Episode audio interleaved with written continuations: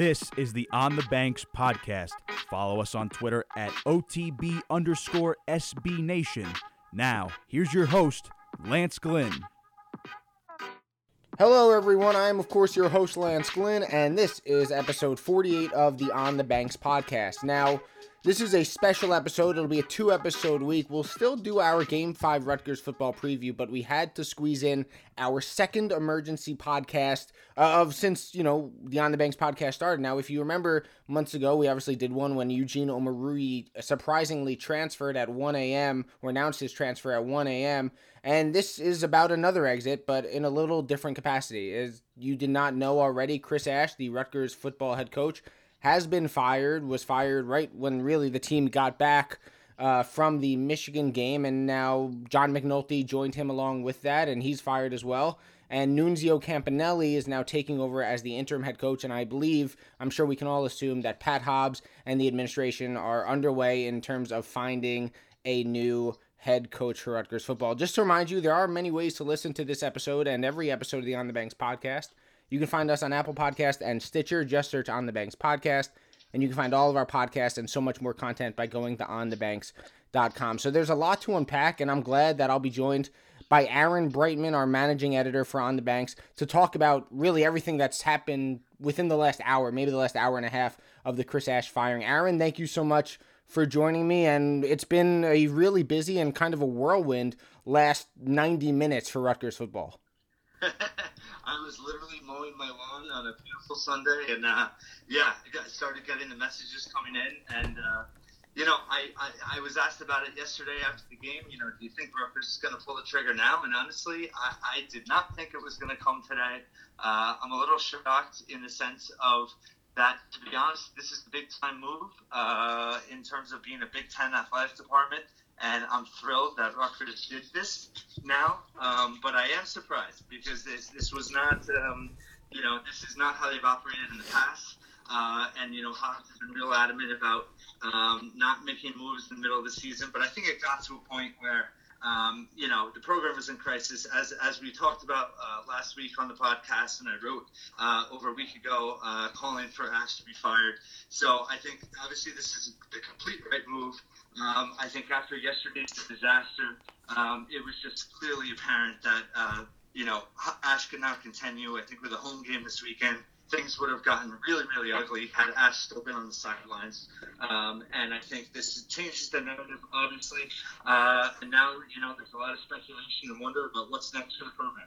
Yeah, and that's now questions abound, right? Because what is next for this Rutgers program? And first, I want to start about yesterday. I want to start talking about yesterday. I was in Michigan. I was in Ann Arbor. I flew down for the game with a couple friends, and for me, I mean, everyone thought it was inevitable that Ash was going to be gone after the Boston College game because that's a team that you thought Rutgers could match up against, and Boston College ended up winning by two scores going into this Michigan game, obviously the there was a lot of pessimism around surrounding the program.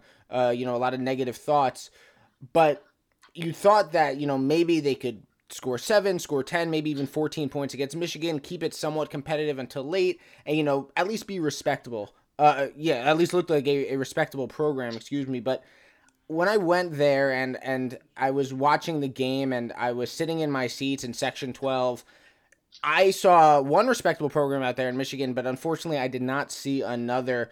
And you know, the disappointing thing about it was, and, and I mentioned this to a couple people after the game, and I want to hear your thoughts on it too. 78 nothing was bad obviously a couple years ago but that was chris ash's first year there were no expectations he was coming in he had to rebuild the program and, and you know while it hurts to lose by that much it at some po- at some point wasn't too surprising. But when you're in year four of a new head coach, whoever that head coach is, when you're in year four of that head coaching era, you expect to be respectable. And I think that's the word we're kind of getting at here respectable. You want Rutgers, or you expected Rutgers in year four of Chris Ash when he was hired, to be at a level of Indiana, Illinois, Minnesota, Purdue, Maryland to go into that game against Michigan, not necessarily win, but at least look like a program that can compete. You know, score points. Don't lose 52 to nothing. You know, maybe lose 42 to 17 or 35 to 10. But Rutgers went in there and was just embarrassed. And I say that 52 to nothing, although the score wasn't as bad. That 52 to nothing yesterday, I think, was so much worse than the 78 to nothing at High Point Solution Stadium or what was then High Point Solution Stadium because again, no expectations in year 1. They're not even close to being a respectable competitive program in year 4 and I think that's the main reason why Ash had to go. Absolutely, completely agree. Uh, and I think that was what was so discerning um, about this entire season. Really, the even the season opener at UMass, you know, coming in on such a critical season, a season in which the athletic director made it very clear significant improvement was needed, uh, and for Rutgers to go down 14 nothing right away to arguably the worst FBS team, it just set the wrong tone right away. And uh, although they ended up winning that game, I think there were enough red flags to see, hey, you know what, this this season might be in trouble already. They went to Iowa, laid a huge egg, showed nothing. It was a repeat of last year. BC winnable game. They, you know, even outplayed BC at times in that game, and uh, weren't close to winning. You know, even yesterday, uh, they just keep shoot, shooting themselves in the foot, and they're, they're not. You know, when you can't recruit and you can't develop players, well, you can't do much right. And I think, unfortunately, for Chris Ash, uh, you know, he, he wasn't able to ever uh, I think put it all together as a head coach. I think you know years of experience, like we talked about. He had all the notebooks. You know, he had learned from a lot of great coaches, but I think he never adapted and understood that coaching players that aren't five star talent is a lot different. And I think that you know he he never was able to get the most out of his players, and I think that was a big part of his failure. And I think that now for Rutgers fans, you know, rather than uh, you know, being hostile the rest of the season, being so upset and embarrassed. You know, it really is about the future now, and I think that's a positive. I think from House perspective, it was smart to change the narrative now. Uh, you know, going into really, you know, two thirds of the season still to go. Um, and it will be very interesting to see how this team responds with Nunzio Campanile as the interim head coach. I think that was a very smart move. I think, you know, I thought it was very interesting this offseason when they signed him to a two year deal uh, with you know, knowing going into this year that Ash might be gone after this season. So I think that, you know, uh, it, it shows that I think Hobbs has had a plan all along. I think that this isn't necessarily a surprise move from his end. I think he he's uh, he's smart enough to have contingency plans and and to plan ahead. And I think that this was always the plan.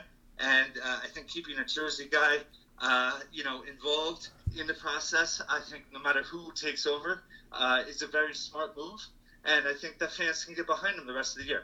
And you know what really struck a chord with me yesterday, and we talk about coaching and how Chris Ashley had all these notebooks and he learned from so many of these great coaches. It seemed like he never really got better as a coach. You think in year one, obviously the mistakes are going to be there, but as you grow as a coach and as a coaching staff as a whole, you're going to get better. And those mistakes that you made in your first year wouldn't be there in year four.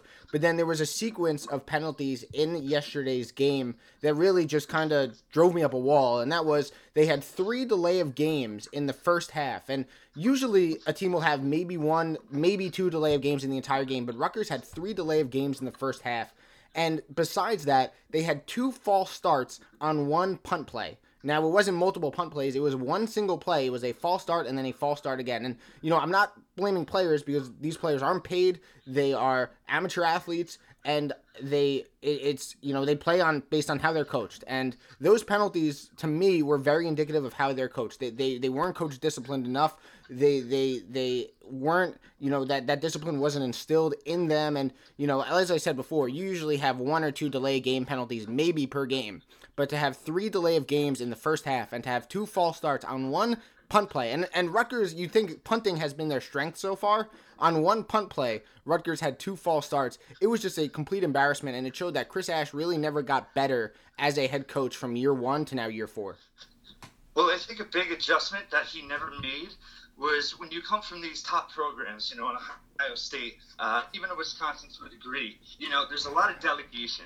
Uh, the head coach really is a master delegator uh, and, and, communicates the plans. But there's, I would say, in certain respects, less hands-on, uh, you know, coaching from, from the head coach. And I think that at a program like Rutgers, that can't really happen uh, because you, you don't have the best athletes, you don't have the best players, and the head coach really needs to drive everything that's happening. And I think Ash ran the program, you know, and there were some positives to it. I think, you know, it, the program is certainly in better shape I think from a culture standpoint, uh, from when he, he got it. But at the same time, you know, I think that he was two hands off from a lot of things that I've heard.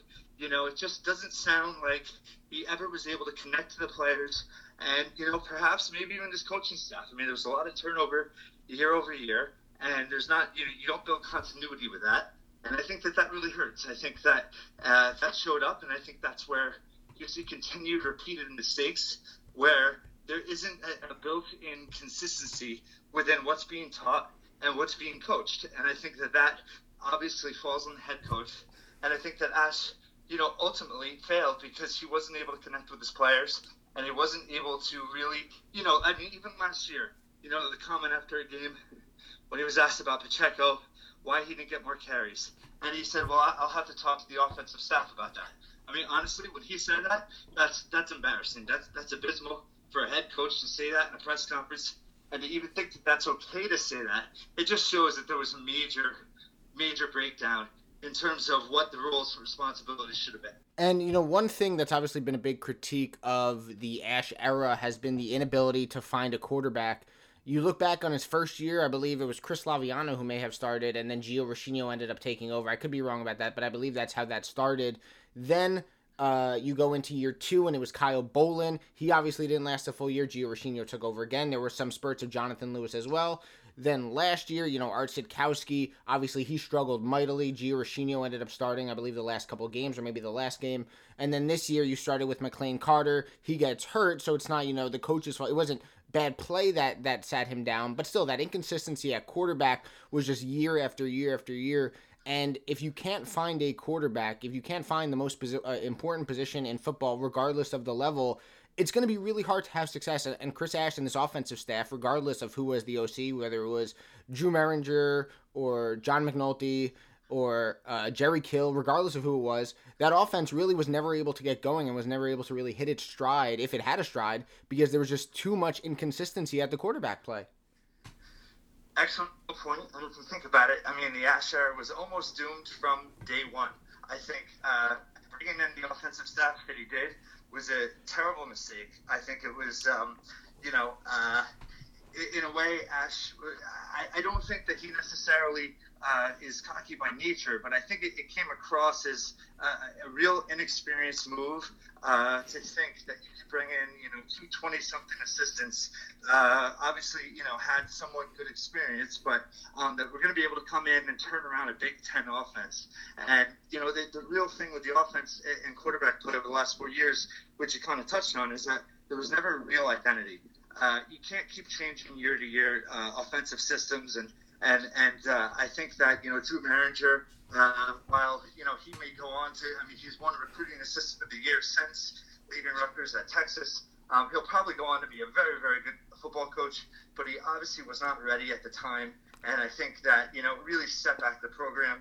And in terms of just you know recruiting and who they brought in and what they had instilled, I mean if you look at it when Jerry Kill was uh, the offensive coordinator three years ago it was the best offense they had, the best team they had.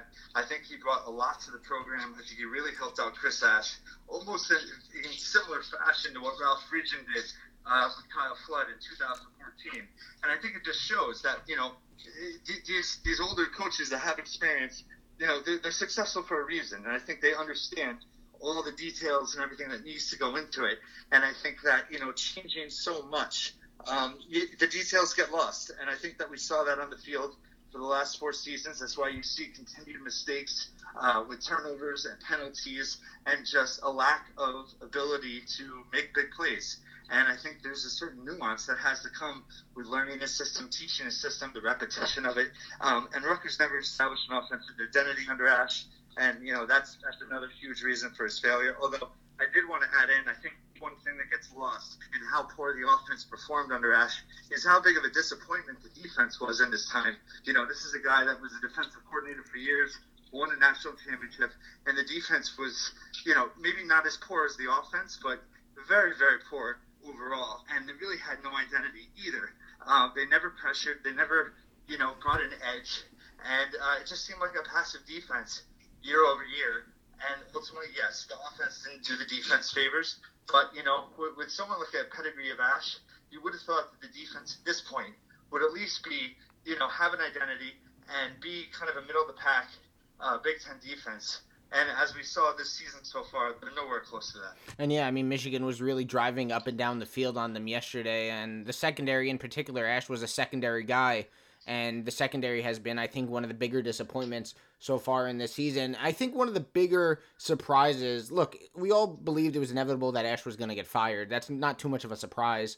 But I think the biggest surprise of this whole thing was the letting go of John McNulty as well. Now, obviously, the offense, as we've talked about, hasn't been good. It hasn't even been subpar. It's been very bad the last couple of years under John McNulty. And we thought that maybe it was just because last year was his first year. He had to get his system in place. Obviously, the quarterback play didn't help. And we thought that this year might be a little bit of a step up, especially with McLane Carter. And while it looked like that in the UMass game when they put up, I believe, what was it, 48 points. But you look at those games since then, obviously, no points against Iowa, um, only 16 points or 14 points, whatever it was, against Boston College, and then now no points against Michigan. So, you know, John McNulty, someone who I thought was going to be the interim head coach once Chris Ash got fired, is now lo- no longer with the program either. And I think that was kind of the big surprise of all the news that kind of came out this morning.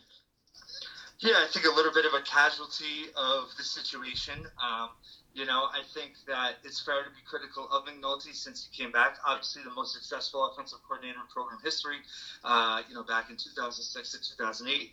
Obviously, the talent level wasn't nearly what he had back then. Uh, so certainly a challenge, and I think you know uh, coaching under Ash certainly didn't do him any favors. Um, I was surprised by that news as well, but I guess you know it, it, if you think about it, it, it does help send uh, a message to the program to the team and to the fan base that real change is coming.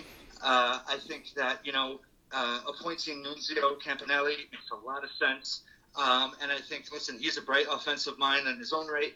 And I think it will be fascinating to watch this team moving forward him the rest of the season. Um, but yeah, I think ultimately, listen, McNulty, uh, you know, I, I think that eventually I, he, he started to show signs of you know with the game plan and um, you know Sitkowski obviously has looked better the last two weeks but I think it was also clear that this offense wasn't close to being a, a passable uh, Big Ten offense. And I think at this point, you know, you rip the Band-Aid off and you just you go for it. I think it also doesn't, um, you know, uh, impede whoever does become the next head coach um, in terms of having McNulty still there. I think it's a fresh start altogether. Um, and I think, you know, it, it, does send a message from Hobbs that, hey, you know, this real change is coming. And, uh, I think that keeping Nunzio in the fold and appointing him in, the long run makes a lot of sense. Yeah, and I want to talk about Nunzio as we kind of discuss now what is going to happen going forward. I, you know, Nunzio, I think is the plan for him, or in Pat Hobbs hopes that the plan is that he's a part of the staff long term because you know he's a guy who obviously has great New Jersey ties coming from Bergen Catholic. You mentioned it; he's a very bright young offensive mind, and I think making him the interim head coach and, like you said earlier, signing him to that contract extension uh, earlier uh, in the year really kind of set off uh, messages that Nunzio is going to be here regardless of whether Chris Asher is here or not. So it'll be interesting to see what happens with Nunzio Campanile going forward if whoever gets hired, do they make him the offensive coordinator? Is he a position coach? What happens maybe with an Anthony Campanile? Do they try to reunite them? Obviously, Anthony at Michigan on the defensive side of the ball. But I think the Campanile name at Rutgers, it's Pat Hobbs' goal for that name to stay associated with the university because it is so connected to, to New Jersey as a whole. It, it's certainly a smart thought. I think that, um, yeah, the Campanile brand is, is, I think, an important one to keep in the fold at Rutgers. I think, you know, another big mistake that Ash made early on, I think, you know, was that, yeah, typically a coach comes in and clears house and hires their own staff. But I think getting rid of Anthony Campanile was a huge mistake. Uh, obviously, he went on to, to have success at Boston College and is now the co-defensive coordinator at Michigan. Uh, so I think that you know he's he's been a, a, very very good recruiter for a very long time. He's a very good coach. Um, so I think letting go of him and Jim Panagos, uh, both of those guys, uh, you know, Jersey guys. Panagos done very well at Temple ever since. Um, so I think you know, yeah, there's certainly I don't think you know the whole New Jersey staff thing. I think part of that, you know, it, it, doesn't have to be all Jersey centric, but I think yeah, you need a couple key guys on the ground floor that can get into to North Jersey and and and, and make noise right away. I think Nunzio has quietly behind the scenes, you know, put in work, and Rutgers has had even despite Ash had more success with the the Catholic schools in North Jersey uh, as of late. Obviously, haven't nabbed any top talent, but um, still numbers wise has done better in recent years than Rutgers has previously.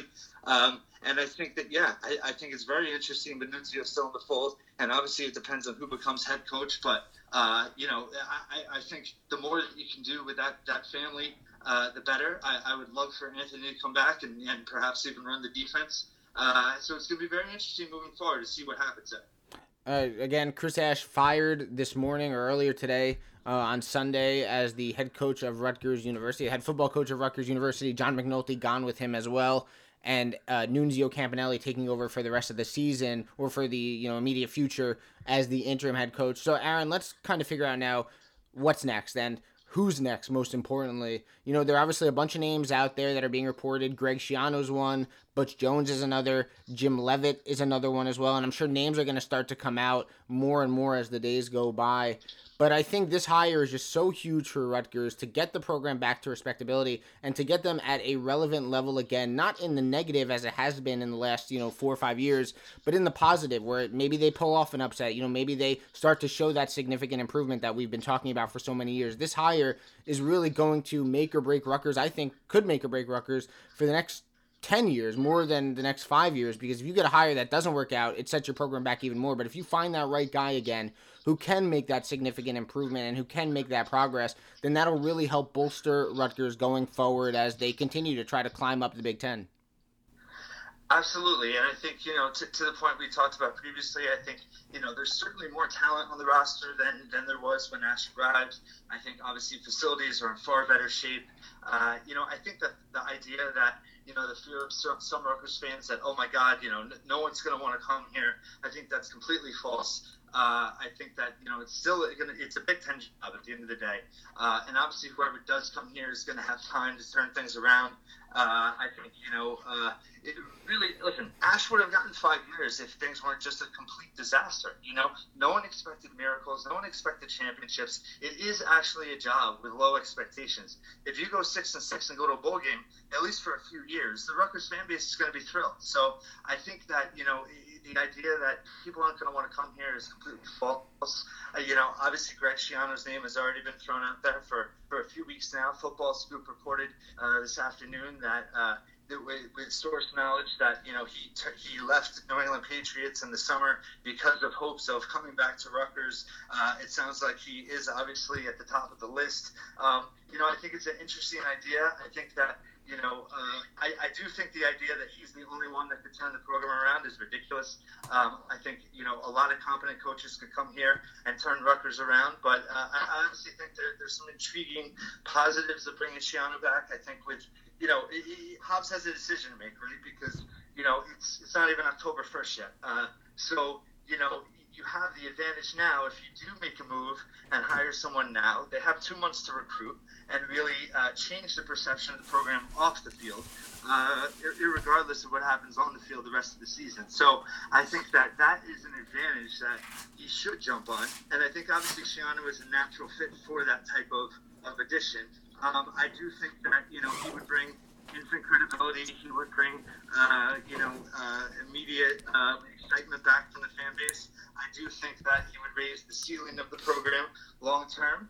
Uh, excuse me, raise the basement of the program long term. I do think that the ceiling would be capped a bit. You know, I, I don't know if he could come here and win a championship, but I mean, to be honest with you, does that really matter today? I think that you know we, we would be thrilled uh, with you know eight nine win seasons, middle of the pack Big Ten, and uh, annual bowl games right now, and I think uh, that should be the goal for now and reasonable expectation. And I think obviously someone like Schiano makes sense. I don't think, you know, uh, it has to be him. I think that, you know, uh, Butch Jones is an intriguing choice as well. I think that, you know, he did have a nine win season in Tennessee. Uh, he was very successful at his previous stops. He's a guy that, you know, was successful at Western Michigan uh, and Cincinnati programs with a lot less resources and a lot less talent than a Rutgers would have. So I think that that is certainly positive and, and a, and a uh, something that Hobbs should look for in the next candidate. So I think those two names alone, I think that you know uh, that should should at least uh, alleviate some fears that hey, Rutgers isn't going to be able to get a qual. I've, I've seen it all all week. Well, who would Rutgers get? You know, you want to get rid of Ash, but who are they going to get? Well, those two guys would be instant upgrades for sure. Now, Aaron, before we wrap this up quickly, do you have a prediction? You talked a lot about Greg Schiano there. Is, is he your prediction to get the job? You know, initial thoughts. Who who on is on your mind right now uh, for the guy who's ultimately going to get it?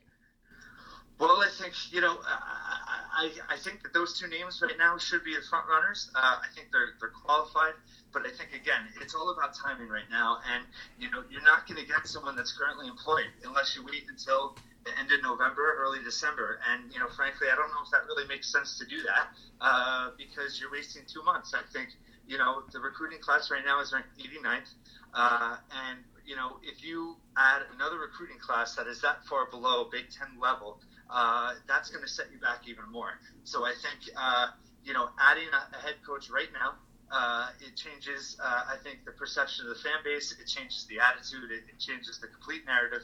And then on the recruiting trail, most importantly, uh, it completely flips the script. Uh, you know, does Schiano have the same uh, does he resonate with recruits like he did 10 years ago? Maybe not, but I think with certain coaches and, you know, high school programs in New Jersey have had the same head coaches for years. I think it opens the door very quickly. And I think that, uh, you know, I, I think it's hard not to call Schiano the front runner right now. I think, you know, there's been a lot of smoke about it for a long time. Uh, and I think that, you know, as the, the old saying goes, where there's smoke, there's fire. And I think, uh, you know, I, I, I certainly would say he's the favorite. I think Butch Jones is, is certainly a, a worthy candidate. Um, and I'd be surprised if it wasn't one of the two of them. So, yeah, gun to my head, I, I, I do think this reunion is going to happen. I don't know if it's necessarily, I mean, there's certainly risk with that. Uh, you know, look at uh, Edsall at UConn going back for a second time. It's been a disaster. Uh, but I think, you know, uh, and I think Schiano's going to have to, if he does come back, uh, he'd have to adapt a little bit. You know, he can't be the same Greg Schiano he was uh, when he was here. I think, um, you know, the times have changed a little bit. The athletic department has changed. I think that, you know, he needs to be uh, a little bit more, uh, less rigid, so to speak. And I think that um, if he's learned from it and motivated, obviously for his own legacy, I think he is. Uh, I think he never should have left. I think he knows that now. And it could, could end up being a, an amazing story. Uh, it's certainly a compelling one. Uh, and yeah, at the end of the day, I think he will return. You know, Aaron, I think we can definitely agree that the whirlwind at Rutgers regarding the football program has only just begun, and more information and more candidates are going to come out day after day until you know Pat Hobbs and administration finally settle on someone. But there is still, you know, I believe eight more games to play. the season is still very, very young, um, and a lot of Rutgers football left. But more and more is just going to come out about this open, uh, this now open coaching position. As yes, Chris Ash has been fired um, after the Michigan game earlier this morning. Aaron, thank you so much for joining me on this really emergency podcast on a very short notice as I just got off the plane um, on uh, from Michigan. Thank you so much for joining me, and I really appreciate uh, appreciate you taking the time. Thanks so much for putting this together, and uh, you know, you, kind of let me uh, roll, with that right there. But I want to do make it known that you know you, you were uh, talking about Schiano a, couple weeks ago as well, and and uh, we're, we're talking about the benefits of it. So I think that we both agree and we both see it that way. And I think uh, again, I, I, there is no such thing as a perfect hire. But I think uh, for the time uh, that we're in right now, you know how low Rutgers is, uh, it does make a lot of sense. So um, you know, it's going to be a very interesting few weeks here, uh, and hopefully a few years. Uh, that, you know, Rutgers will ultimately become relevant again uh, in college football and, and relevant, uh, you know, for, for hopefully the long term in the Big Ten. Thank you for putting this together, and thanks for having me once again. Follow On the Banks on Twitter at OTB underscore SB Nation and subscribe to us on Apple Podcasts. Just search On the Banks Podcast.